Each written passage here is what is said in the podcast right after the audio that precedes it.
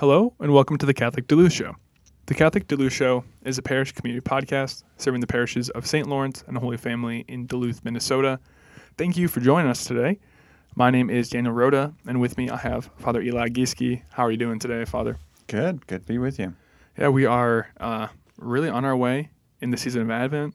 We are. We're We're in the third week of Advent already. the third week, yeah. Yeah. We get a full fourth week, Yeah. Pretty For- much. Yeah. the first time In a while. in a couple years. right? yeah. Yeah. So, um, so yeah, we hope everyone is enjoying their Advent season, preparing for Christmas, and uh, hopefully, you know, staying staying warm out there. And It was a cold one yesterday. Yeah. th- this morning was it was like seven degrees when I w- started my car. Yeah. I was not very happy about it, but you know, not nothing that I could do. So, uh, so yeah, just trying to make our way yeah.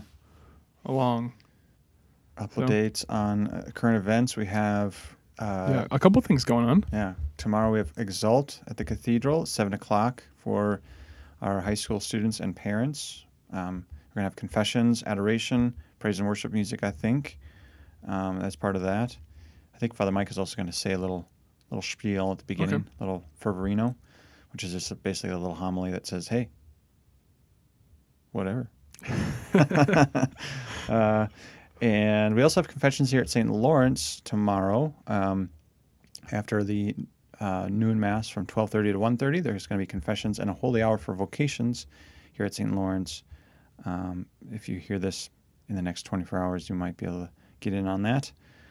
Uh, what else are we going to We have uh, somewhat of an update on Christmas masses. Oh, Christmas masses. Yes. Yeah, so we have um, the four Christmas masses. We have the 4 p.m. Christmas Eve at Holy Family, 7 p.m. Christmas Eve at St. Lawrence, 9 a.m. Christmas Day at Holy Family, and 11 a.m. Uh, at St. Lawrence. And we did a little little survey little survey this to weekend. kind of get some feelers on what masses people are planning to go to. Because, like for instance, if we have like 300 people wanting to come to the 4 p.m. at Holy Family, we probably wouldn't be able to have all those people be in there uh, with the current restrictions. So we'd have to figure something out. Yeah. So basically, we're just yeah, we're just trying to get a get a feel for that. And right now, as of I guess yesterday afternoon, the numbers were like 86 signed up for, and I guess not didn't sign up, but just said that they were planning to go to the 4 p.m. And then it was like 30, 39 or something. 39 for the 7 p.m. And then the 9 a.m. was like 9. Nine. and then, then I think it was like 30 again or 50 for Yeah, the yeah. 11 a.m. So it's f- pretty decent spread right now. And Mhm. uh, hopefully, if it stays that way, we won't have to. Really not, intervene Not too all. concerned. Yeah. So We'll see. We still have. Uh, we're going to try to push it again this weekend and just say, hey, if you haven't done this yet, do it.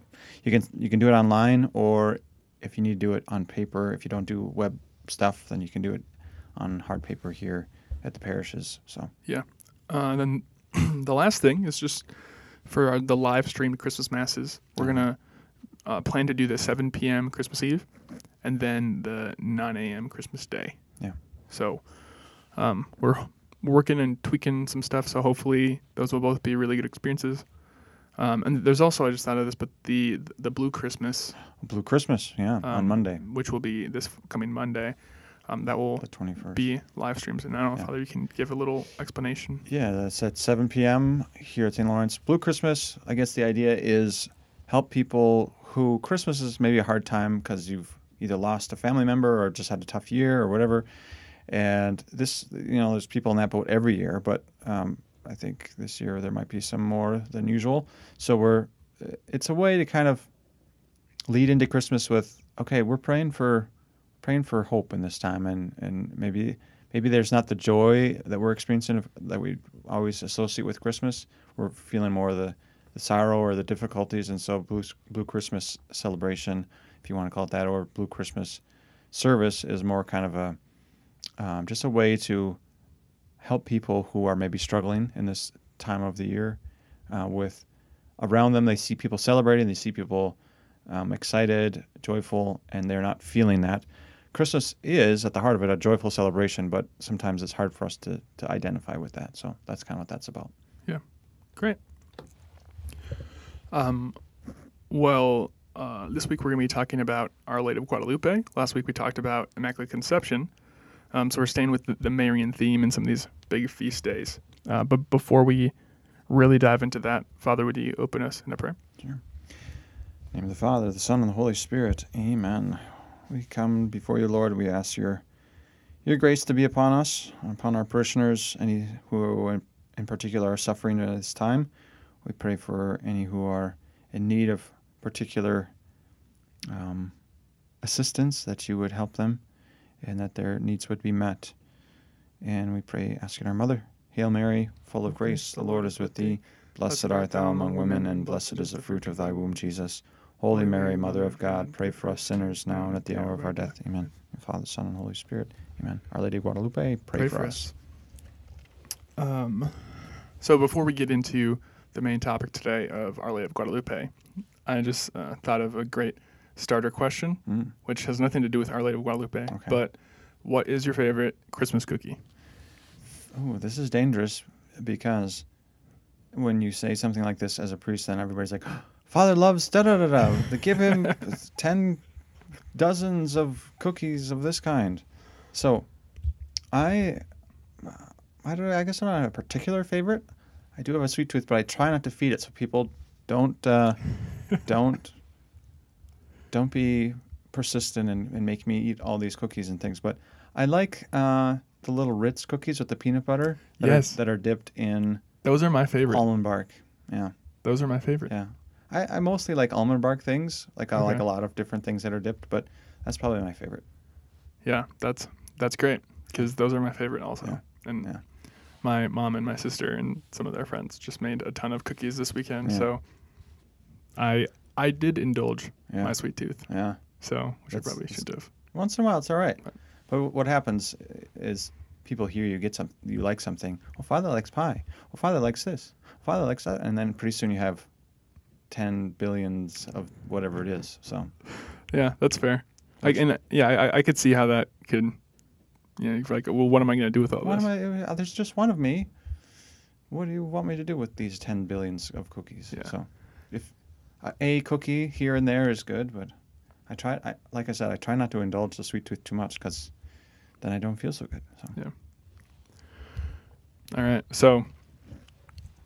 So Our Lady of Guadalupe. Our Lady of Guadalupe. Well- Yeah. Last week we were able to, yeah, have a good conversation about the Immaculate Conception, and because that was that was last Tuesday, Mm-hmm. and then on Saturday was Our Lady of Guadalupe, Mhm. which is another one of those just really big Marian feast days. Yeah. Uh, not not a holy day, but probably out of the non-holy days, you know, one of the larger, Yeah. and I think some like one of the feasts that still has a lot of importance um, within, um, maybe not specifically the United States, but the Americas in general. Yeah, she's the pa- patroness of the Americas. Mhm. hmm Patroness of, oh, is it the unborn or just pregnant women, mothers? That's that's why we had that little blessing. If if you heard about it, we had a little blessing after mass this, this past weekend for anyone who is struggling with infertility or any mothers who are pregnant or couples who just are you know expecting that sort of thing. So that's why we did that little special blessing. Okay, so yeah, so she's got um,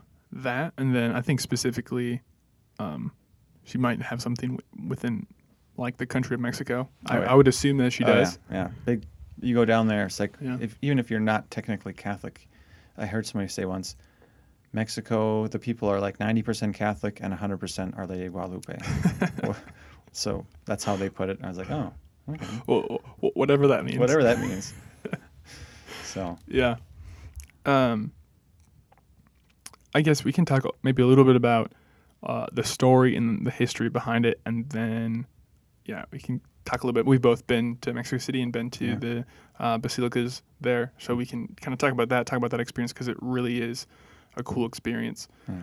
Um, so the history of Our, La- Our Lady of Guadalupe it started so she, so it was much like um, Our Lady of Lourdes that we were talking about last week. mhm. It's a, a series of apparitions um, where Mary appeared to this guy whose name is Juan Diego, and he was just, um, from my understanding, he like he was Catholic, Mhm. right? Yep, so so Catholic. th- this was kind of the time where there was um, there was a lot of missionaries that were going down. Um, Franciscans, a lot of Franciscans, I think, mhm. in Mexico with that, or in in the area that you know, South America, Mexico. Yeah. Yeah, and it was still kind of like uh, the in- indigenous po- population was still you know really high, and there it was still kind of like Mayan culture, Yep. but it was kind of starting to you know turn a little bit and more Aztec. Christian. Yeah. Yep. Yeah, and um, and I think he, he was just kind of walking on the road Yeah. one day, right? He lived And- outside of Mexico City. He was going to get a. No, I think he was just going to mass the first time. He was just going Okay. to mass. But yeah, so a lot of the indigenous people were not super practicing or not. They were kind of resistant to Christianity actually because the Spaniards had come in and they were kind of like the conquerors or the the ones who were kind of coming down on them a little bit. And so th- there wasn't a lot of like like the missionaries. They were always kind of trying to balance like we're trying to help the indigenous people, but sometimes the settlers from Spain are not really helping the situation because they're like enslaving the Indians and doing these kinds of things that aren't very nice. So it was kind of like I think from the indigenous population, from their perspective, it's kind of like, okay, on the one hand, you're trying to you're saying you want to help us and you talk about this God, but on the other hand, you're really unkind to us and not super supportive of like who we are. So it was a difficult thing for the missionaries to kind of overcome that. So it was lots of obstacles. Yeah.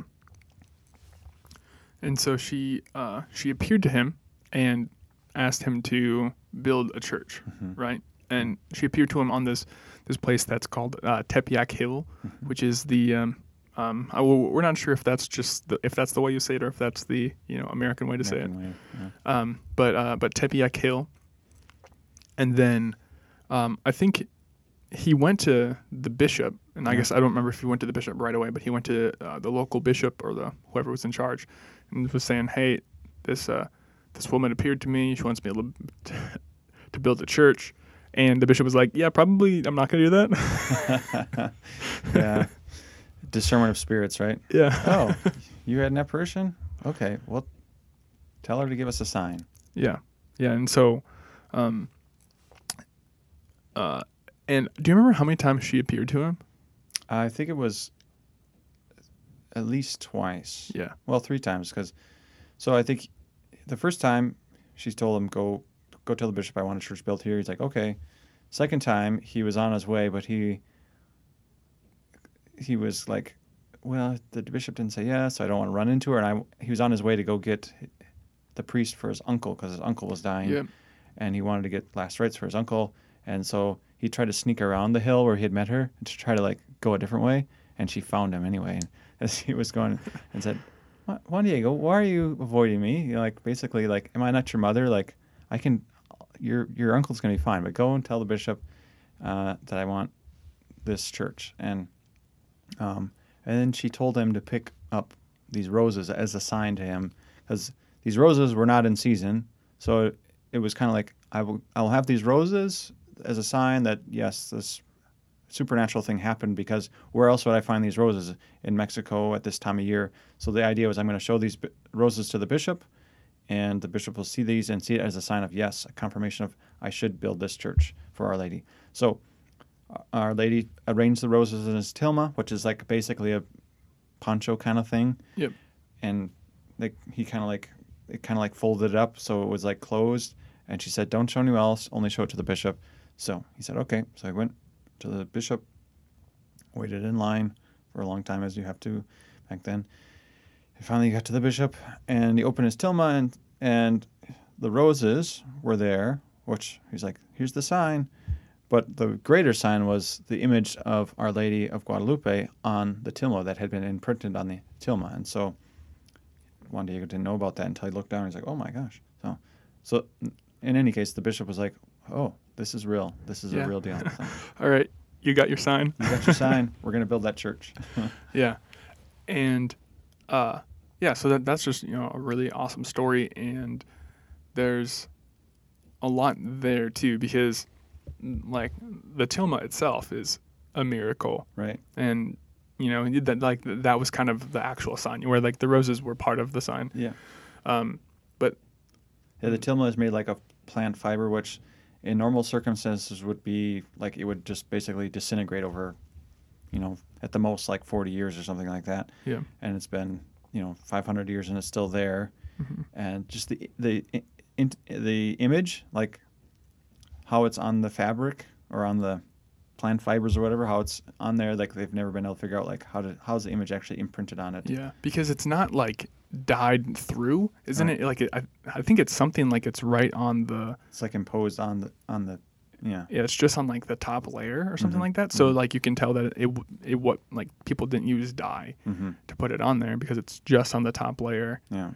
Um, and then And then there's been all kinds of miracles Yeah. with like its preservation. Like a bomb was, like somebody tried to blow it up during the Mexican Revolution, which was the time when they were kind of anti-church, anti-Catholicism. So somebody tried to blow it up, but uh, like the frame that was around it, like got all bent and everything, but the actual tin itself, no damage, nothing. mhm. So things like that have happened. Yeah. Several times, I think. So yeah, and there's there's a bunch of signs within the tilma and Yeah. the image on there, and a lot of them actually have um, like their symbols within the kind of in- Indigenous. indigenous. hmm So, like the way Culture. that Mary's dressed in the image would help people to know that she's a virgin and yet also expecting and that she's a princess or something like that. There's all this imagery of like Mhm. um, the way she's dressed and the way she's standing, even, and things like that, and the constellations and all these things kind of point to like this is, it speaks to the, the native peoples um, in a very pr- profound way, which was very helpful because then they saw this and they went to this chapel and they, it was a, sort of a way for them okay these spanish people maybe aren't the best people they don't say, take care of us a lot or they some of them do some of them don't. But here's something that we can identify with and it happened to juan diego. And so uh, because of this you have massive conversions in the next you know decade or so. Uh, something like eight or ten million people uh, people say sometimes more or less, but in any case, it was a, a, a huge amount of people came into the church because of this uh, apparition. So. Yeah, so it has you know a huge impact on our church, and I mean it really really changed the dynamic of the church because the you know the like missionary effort that like down there in like Central and Latin America wasn't really anything like it wasn't really going kind of, kind of anywhere, and so Yeah. that kind of really gave it life. Mhm. And at the same time, over in Europe, like the church was really declining Mhm. because of the Protestant Reformation Right. and everything that was going on there. And so it is really interesting to see, like, even though the church lost a ton of people throughout the, the Reformation, it actually stayed basically the same size, Yeah. uh, which is which is pretty cool to see. Yeah. There. So that's kind of the story. hmm Yeah, and one one last thing that I remember about the Tilma, and kind of fun fact is that I guess some like people zoomed in on like Mar- Oh, on her eyes, eyes, yeah. like on Mhm. Mary's eyes, and it was like a mirror of like Juan Diego and the bishop when the Tilma got released. So it was actually like it was almost like a photograph, and you could like look through her eyes and see The bishop. Yeah. see the bishop and Juan Diego, like see what she saw at that moment. So that, like that's really cool too. Yeah. Last fun fact. Yeah. I heard. I don't know if I should say this, but I'm going to say it anyway. Uh, I think Hillary Clinton went down to Mexico City for some reason, and so for some reason they brought her to the shrine, and she saw it. And she's like, "Oh, who made that?" And they're like, "God," or Our Lady. She's like, "Oh." So sometimes, even for someone who's not a believer or not a, like, it's striking to see the way people view this image or they, they come to this. I mean, that's kind of one of the, the things about apparitions. They they confirm faith that's there, but they're not necessarily going to uh, change somebody who doesn't believe, except for the fact that they're going to see like all these people who are coming there on pilgrimage and be like, this is interesting. Like all these people believe this, so has that power to impact even someone who's not a believer. So hmm Yeah, and that's really kind of a great segue to talking about the actual like basilica or even basilicas, hmm yeah, right? So um, when you, uh, I've had the opportunity to go there twice actually down to Mexico City, and Father, you said you've been there once, hmm yeah. and so yeah, it's a really. Uh, I mean, I guess I wouldn't say that I had a great experience in Mexico City. Yeah, it's a right. it's a massive city, and um, it you know Tepeyac Hill is a hill, kind of in the middle of the city. And Mhm. if you go to the top, you look all the way around, and you can It's like everything is city around yeah, you. you can't. Can't um, not see city. Yeah, you can't not see city, and it's it's really crazy. That was uh, kind of huge eye opener for me, coming from you know pretty like a bunch of small towns. Yeah, yeah. is that it, yeah, it, it is this just massive city, and it is kind of the center of it, which is cool. But then there is, um, I'm not sure when the original basilica was made. Probably Probably soon after, soon after. Probably. uh, because it was 1531. Yeah. So probably soon after that. But Yeah. then yeah, there was that that bombing, and there was a couple other thing, things that happened. But then at one point there was an earthquake Mhm. that kind of shook the foundations of it. So if you actually look at the old basilica from a couple different angles, you can tell that it's actually leaning. Mhm. Um, and the couple of times that I've been there, that would have been I think 2017 and 2018, uh, in like yeah January of 17 and 18. There was, like they were doing work on it to like restore part of it. Sure. Um, I don't think to make it not leaning anymore, but at least to make it so that it's not gonna like falling on itself. Sure. Um, but yeah, it's a really cool. I'm not sure what, what the art style is. Maybe you Yeah. Baroque. remember. Probably. um, Yeah. but it has yeah, just, just it's really kind of uh, kind of old school. It kind of I mean look looks like it probably lots of like came from Europe. Yeah. you know. Exactly. And then I'm not sure totally when that earthquake happened, but then they actually built a new basilica, Mhm. Uh, which was probably built in like the 60s or 70s. Yeah. 70s. It looks like. it kind of looks like it was built in the 60s or 70s. It looks like a spaceship, to be honest. yeah. Yeah. And I guess uh, it has like a honeycomb, like ness to it. Like that, that- that's like the best way to describe it. And I guess it like it has this, uh, this it comes from this like Mary's kind of like the queen bee to a certain extent. And I. I guess I never heard that. I guess that there's some sort of like I'm not sure if it's like a like Mexico, Latin America and thing, but I guess there's some like spiritual like we, are the, importance. we are the drones. We all there. go out. Yeah. We feed the queen bee. Yeah. okay, well. So uh, like I guess there's something there, hmm um, and so that's kind of where it came from. Sure. But it yeah definitely. Uh, I mean I, I you know pers- prefer the style of the old basilica, Yeah. but um but the, the new one is I mean it's huge. It's huge. It's massive. Yeah. It's so huge, and there's a bunch of different. There's like the main uh, church, and then there is a couple. There's like one side church Yeah. that And they up, have. up above, there's like a bunch of little chapels actually have celebrated mass. oh really? those. I didn't Yeah. know that. Yeah, so you can.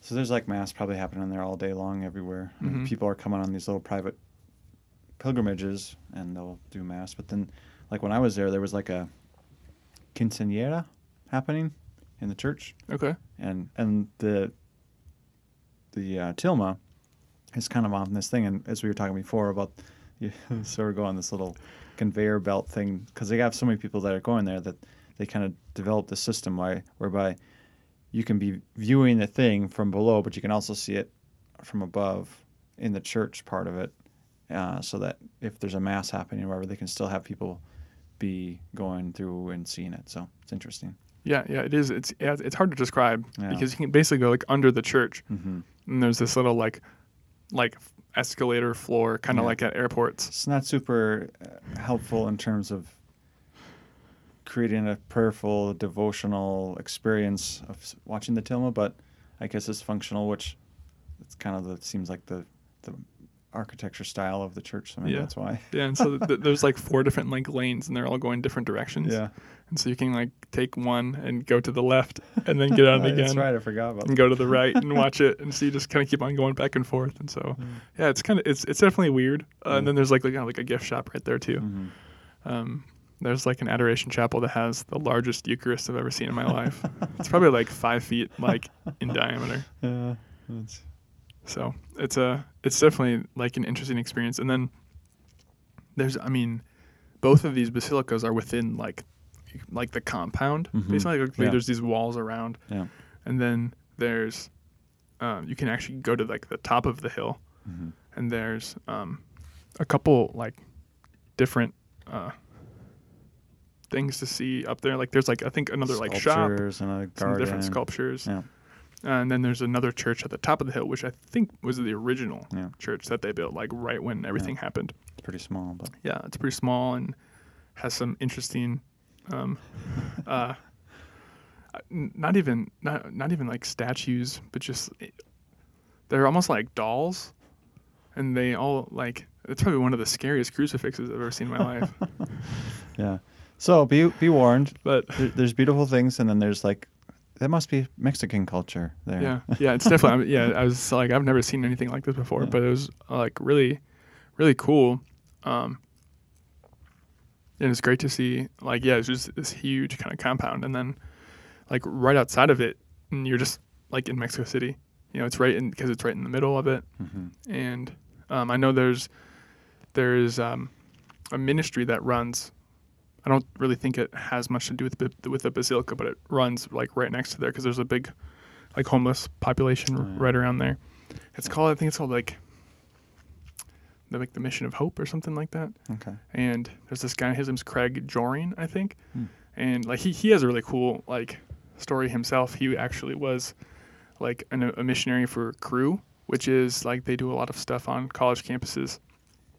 And he like came down to Mexico City, and he was like, actively telling people to like he was like unconverting people from.